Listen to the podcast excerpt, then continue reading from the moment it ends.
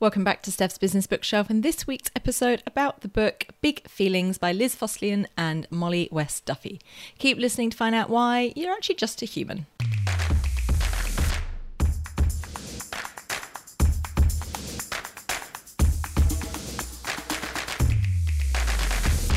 Welcome back. I'm your host, Steph Clarke, and each week I share with you the three big ideas from the best non fiction books that I've been reading and do the reading so you don't have to.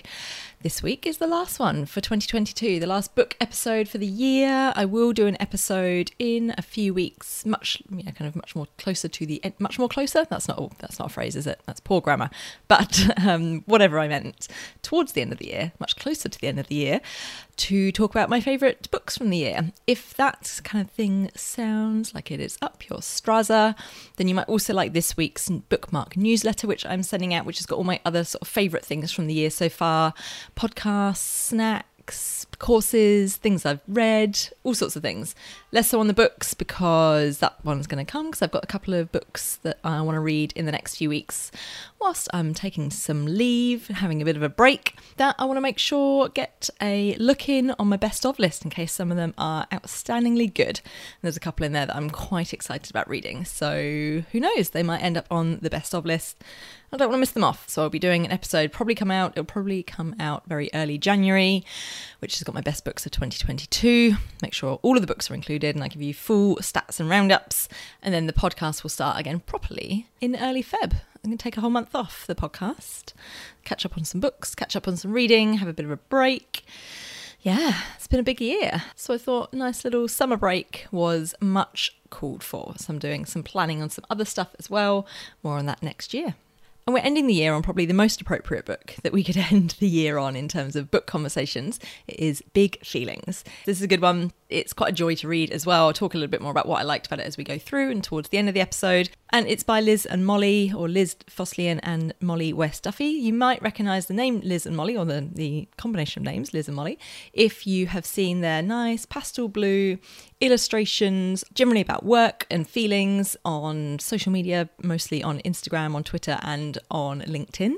They're pretty popular. I see a lot of people resharing those as well, as they tend to strike a bit of a chord if you have ever worked anywhere or worked with other human beings. The things that they capture in these very fun and very clever illustrations are on point. This is their second book. Their previous book was called No Hard Feelings, which I haven't actually read, but I maybe will go back to. But yes, this one is about big feelings that we feel as humans and the things about them, which I am about to tell you about in the three big ideas. If you want the full bios for Liz and Molly and their backgrounds and also a big proper blurb of the book, you can look in the show notes. They're hiding there for you if you want to read those, along with links to Liz and Molly's website, which has lots of fun resources and things that you can access as well. Okay, with all that said, let's get into the three big ideas from the book Big Feelings by Liz Fosslien and Molly West Duffy. Big idea number one is dispelling the myths. So each section of this book covers a different emotion and the myths that exist around those particular feelings or those particular emotions. The emotions that the book covers are uncertainty, comparison, anger, burnout, perfectionism, despair, and regret. And they refer to these as the big feelings of the modern world, which I thought was like, oh, I thought that was a, quite a depressing, maybe, but also fitting sign of where we are at the moment. So, some of the myths that they cover, and there's myths for each of these, and the, the book follows the same kind of format for each of the these feelings that they cover. For example, uncertainty, one of the myths is that you just need to be more resilient. If you're uncertain, you just need to be more resilient. For comparison, one of the myths is you just need to get off social media and you'll be free of comparison. And for anger, the one of the myths is that venting will make you feel better. And obviously, for all of those, it goes into them more detail as to why those myths are myths and, and therefore not true. Understanding these fairly commonplace myths is useful to know that it's not just you, you can recognize what's going on and you can move away from some of the blame and shame and guilt that can exist when you feel these feelings and maybe start to dwell in them and find yourself in a place that doesn't feel that great. And, you know, maybe, just maybe, it will stop you suggesting these tips to other people as well if they are expressing those particular feelings or emotions, or you think that is what they are, and maybe think you're doing something helpful, but hmm, maybe that's not quite the case. That's big idea number one dispelling the myths. Big idea number two is nothing is permanent. After the myths, there's a section for each of the feelings and how to work through it. These are the ways to increase your awareness and take some action towards moving forward, recognizing that all emotions are a temporary state and give us useful data about how we are doing in that moment in time, and potentially what might be feeding those particular emotions. For example, one of the ways to work through perfectionism it suggests is scrapping the idea that perfectionism serves you in any way. I still hear perfectionism talked about in, in quite a positive light in a lot of organizations or teams I work in. So this is this I found very useful and very affirming, I suppose, in that perfectionism does not serve you, and a reminder of that. For despair, one of the tips to move forward is to set small daily intentions. And for regret, one of the tips is to remind yourself of what you have gained. Now, a lot of these tips are based in the research that has been done or has been done or is currently being done around emotions, and they're all super practical and not just saccharine kind of go for a walk kind of things. Now, go for a walk might be somewhat useful in, in part of this, but they tended to balance quite nicely the, the need for personal responsibility and some level of ownership, along with being very aware of the systemic stuff that is happening in the world or in the current environment that we live in that may be compounding or making these particular feelings worse or more prevalent. The book, in the myths and also in the ways to work through these feelings, includes heaps of stories shared, really generously shared by Liz and Molly's readers. And these stories are great beacons of hope and showcase some really good examples of going from a place of struggle to finding a way through including some pretty creative approaches. For example, someone shared a story of using Google Maps and Google Street View to envision living in a new place to offset some of their un- anxiety and, and uncertainty they were feeling about moving somewhere new which I thought was a really cool example of using some of the things that are now available to us in order to manage your own emotions. So that was big idea number two nothing is permanent. Big idea number three is we are all humans. There's a great quote by Tal Ben Shahar at the start of the book that says there are two kinds of people who don't experience painful emotions like anxiety, disappointment, sadness, and envy the psychopaths and the dead. Ultimately, this is a book about being human and all of the realities and colour and messiness that comes with that. It's all happening at some point. All, we will all go through these feelings, sometimes all at once, sometimes all in the same day or week. So, we might as well be prepared for that as we all experience big feelings.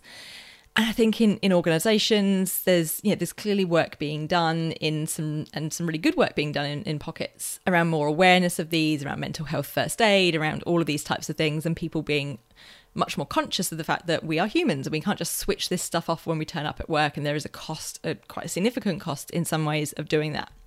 And as more public figures start to talk about these things, they talk about Naomi Osaka's example in, in the book as well, the more the conversation starts to change in the mainstream. But the book helps us see how these things might show up for you. It encourages you to sit with these feelings and not try and just avoid them or, or dampen them or just squash them or silence them with some kind of probably unhelpful approach like chocolate for just for example. I mean i don't know why that one came to my head but but it did.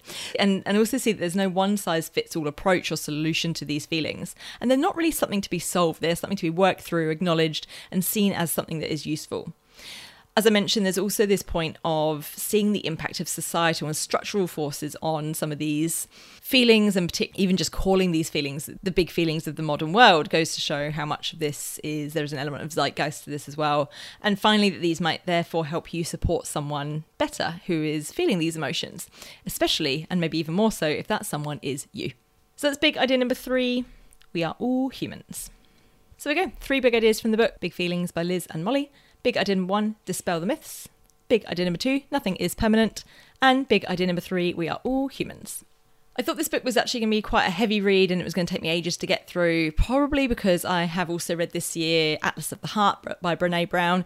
Look, there is an element of overlap in those two books, but I find them quite different. I find Brene Brown's book, Atlas of the Heart, which is probably just the easiest comparison point for this book, much more of a in-depth resource and one that I then did. I read that one on Kindle, but I bought in hard copy because it's it's quite big and chunky. But also it covers many more emotions in a in quite a different way and categorizes and combines and compares those in different ways as well. So say they're, they're similar books in terms of that they you know, they cover feelings, but they're quite different books in their approach. Found the Liz and Molly book much more practical because it's much more around, hey, this is how you might be feeling, this is things that might not be true about how you're feeling about this, and this is some stuff you can do to work through it, and just focusing on those big seven. Whereas the Brene Brown book is much much broader than that. So it's a fun read. I actually bought a copy of this book for a few friends as well who do similar kind of work to me and I thought would enjoy this book and they have enjoyed this book as well. So don't take it just take it from me. There are other people enjoying this book too. As you would imagine because it is from liz and molly there's really cool illustrations and depictions of some of the feelings or the things around the feelings throughout the book as well which is also cool. I do like a book that is presented quite differently and all the stories that they include sometimes i find that really off-putting in a book because i'm just like oh, have you not done any of the work? You've just had to like rely on all these anecdotes. But i found that in this book they have used those anecdotes and stories really really effectively to bring the content to life in a very real and human way rather than just feeling like it's just filler in the book to to fill up some the word count that they have to reach but because of their publisher or whatever there is something a little bit sad about reading the book, if I'm honest, and that is that Liz and Molly's stories actually that they they share and some of their own experiences that they share throughout the book just compounds this feeling of the archetypal millennial woman is overworked, burnt out, stressed, unwell, physically not doing so well with their mental health, medicated, not supported, there's systemic stuff in their way. And it just, as, a, as also a millennial woman, you just think, oh, this is us. This is this is this is what we're known for. Is this all of these kind of things together? And yes, they are smart, and yes, they are educated, and yes, they are funny and clever, and all of these other things as well. But I just don't know if the balance is quite right for our demographic. Unfortunately, is it? So. So that felt like something to go away and think about a little bit more because I do feel like that is becoming the, the stereotypical, the, certainly the typical existence of millennial women, isn't it? Ugh, Anyway, but otherwise the book's great. So if it doesn't if uh, if it doesn't give you an existential crisis about being a millennial woman, then you'll be fine. This book will be will be great. So there we go. If you've read this book, I would love to hear from you. What did you think of Big Feelings? What resonated for you?